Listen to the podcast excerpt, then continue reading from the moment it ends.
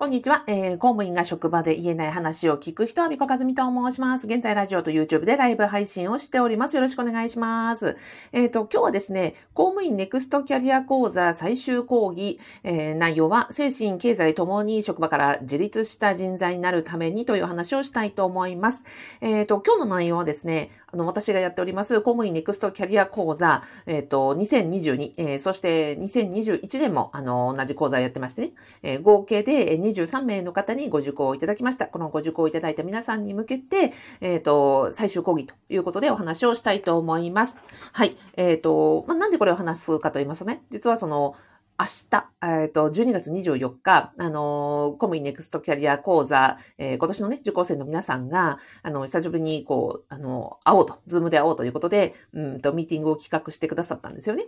で、私も参加するんですが、ちょっとですね、あの、大雪の影響で私フルで参加できないような気もしますし、あとはみんなね、あの、の話を聞くのにあたって、私がなんか話すというよりは、みんなの近況を聞いたりとか、意見交換したりする方が、あの、いいなというふうに思ったもんですから、みんなに最後に伝えたいことということで、あの、今話をしております。で、えっと、ネクストキャリア講座の今年、2022年の皆さんはチャットワークでグループ組んでました。2021年の皆さんは、えっ、ー、と、Facebook グループでグループ組んでました。で、これをね、えっ、ー、と、12月の末で、あの、閉じようと思います。えっ、ー、と、ですので、え最終のね、あの、講義をこちらでというふうに思っております。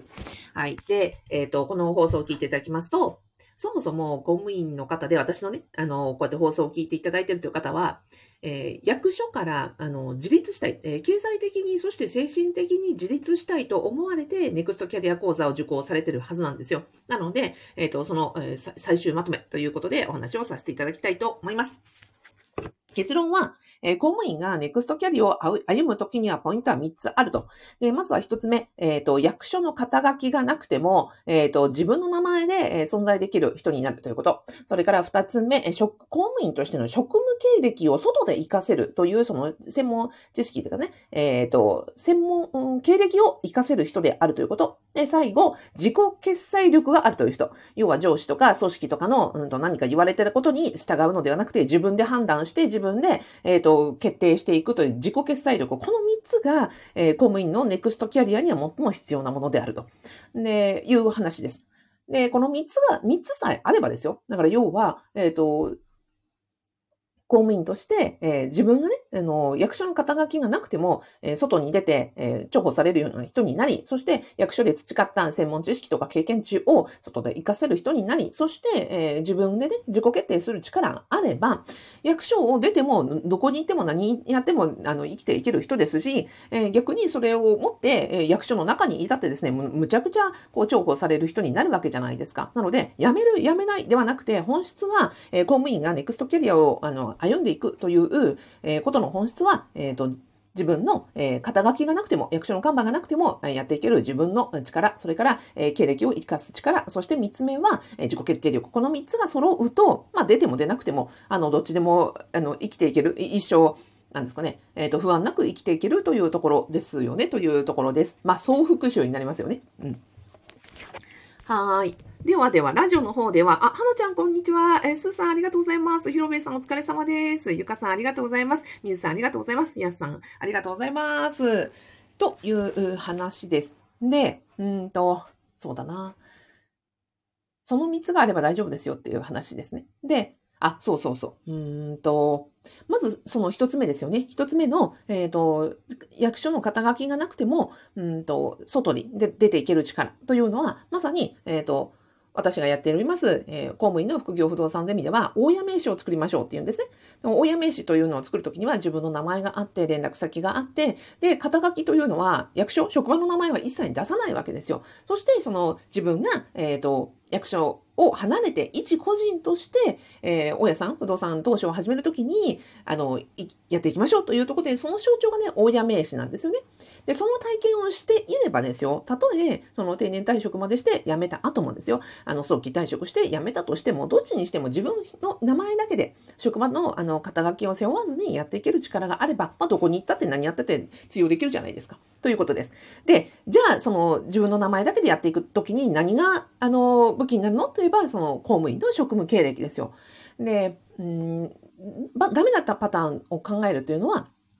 例えばよく、その、職務経歴を全く関係なくして、なんかゼロから作ろうとする人がいるんですね。まあ、うんと、極端な話、例えば今、なんか、うん、漫画家になろうみたいな。全くその公務員の職務経歴とは関係ない、えっ、ー、と、ものをなんか資格を取ってとか、あの、技術を身につけてとか、専門性を身につけて、えっ、ー、と、例えば漫画家になろうとするとするじゃないですか。でもそれって、ね、あの、今までの職務経歴がないところで、あの、ゼロからやった場合に、それってその在職中にやったって、そそれを専門、例えば漫画家なら漫画家、えー、を専門で、えっ、ー、と、目指している学生さんとか、えっ、ー、と、そう、プロとか、あ、アマチュアか、をと、うんと、ガチで勝負をするわけですから、そこでもうすでにどれだけ才能があったって、結構難しいじゃないですか、勝負として。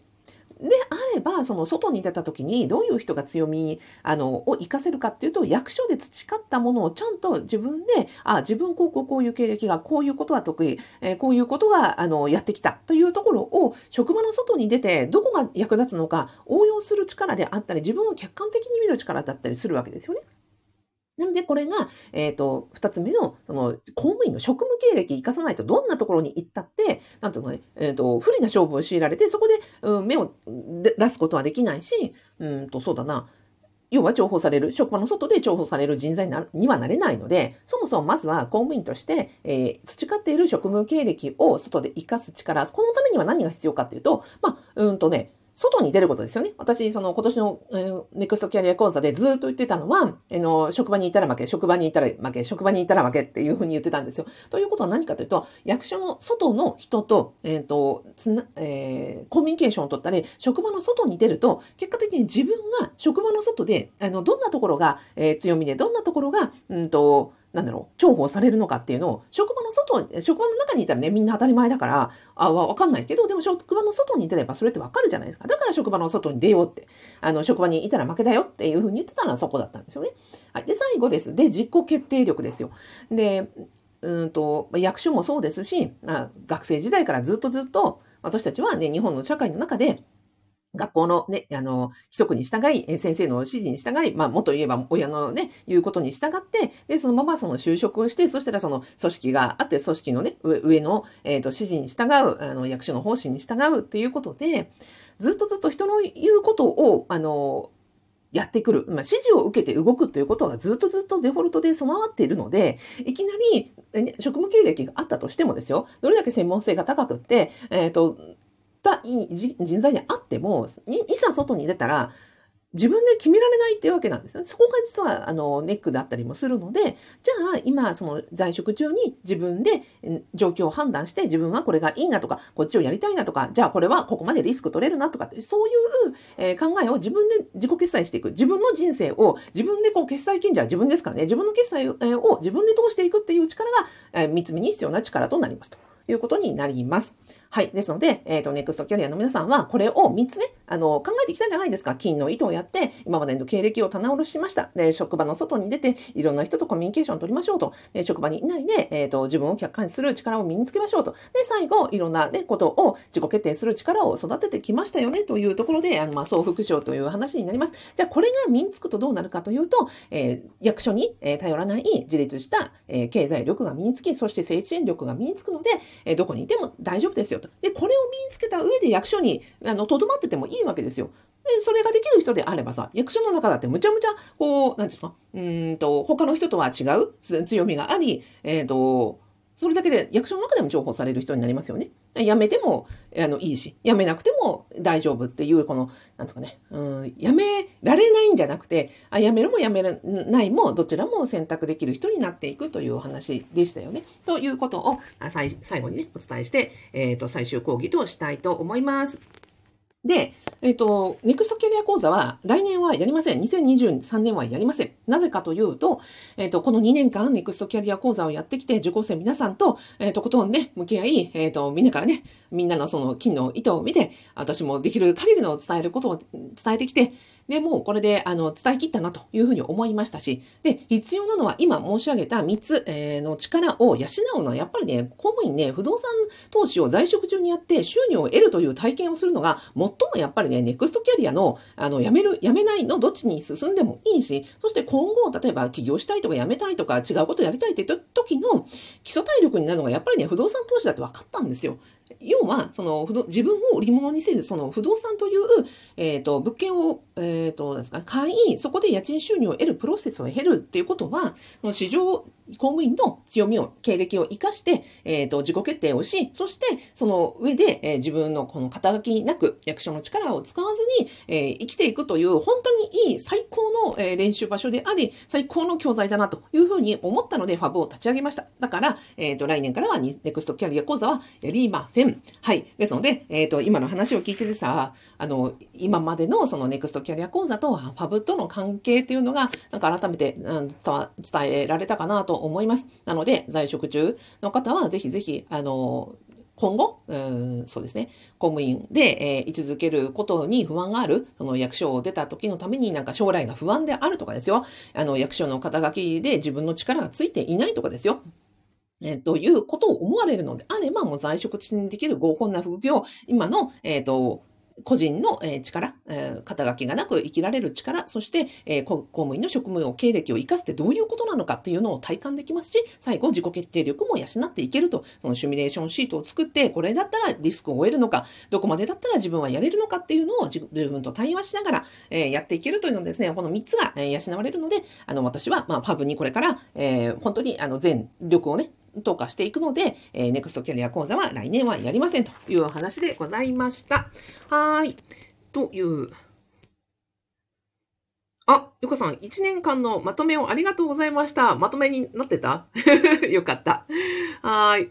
明日ね、なるべく出ようと思うんですけども、はい、あの、フルでちょっと出場できないような気もするので、ここでね、あの、お伝えさせていただきました。はい。ではでは、あ、最後にご案内でございます。今申し上げました、公務員が在職中にできる合法な副業、えー、不動産投資をなぜお勧めしているかというと、役所で、えー、役所を出た時に困らない、えー、役所を出た後はやっぱり不安じゃないですか。自分で市場価値ないよね、役所の看板で今までやってるよねっていう不安であったりとか、あとはその自分で、えー、職場出たら何に、何ができるんだろうっていうわかんないとかね。あとは、うんと、人の指示ばっかりを仰いできて、自分はそもそも今後何したらいいから分かんないみたいな、その迷子な感じとか不安な感じとかを、あの、徹底的にこう、養える在職中に、えっ、ー、と、鍛えられる、うん、培える？というのが、あの、公務員の副業不動産ゼミになっておりますので、えー、ぜひ、えっ、ー、と、今の話を聞いて、あ、なるほどというふうに思っていただきましたら、動画の概要欄とラジオの説明欄に、えっ、ー、と、無料動画セミナーをつけておりますので、ぜひご覧になってみてください。はい。ではでは、やさん、あ、アミさん了解です。ありがとうございました。こちらこそありがとうございましたですよ。ひろみさん、拍手ありがとうございます。すーさん、1年間ありがとうございました。はい。ではでは、えっ、ー、と、今日はこれで終わりたいと思います。えっ、ー、と、ラジオでは、えー、はなちゃん、すーさん、ひろべえさん、ゆかさん、みずさん、えっ、と、やすさん、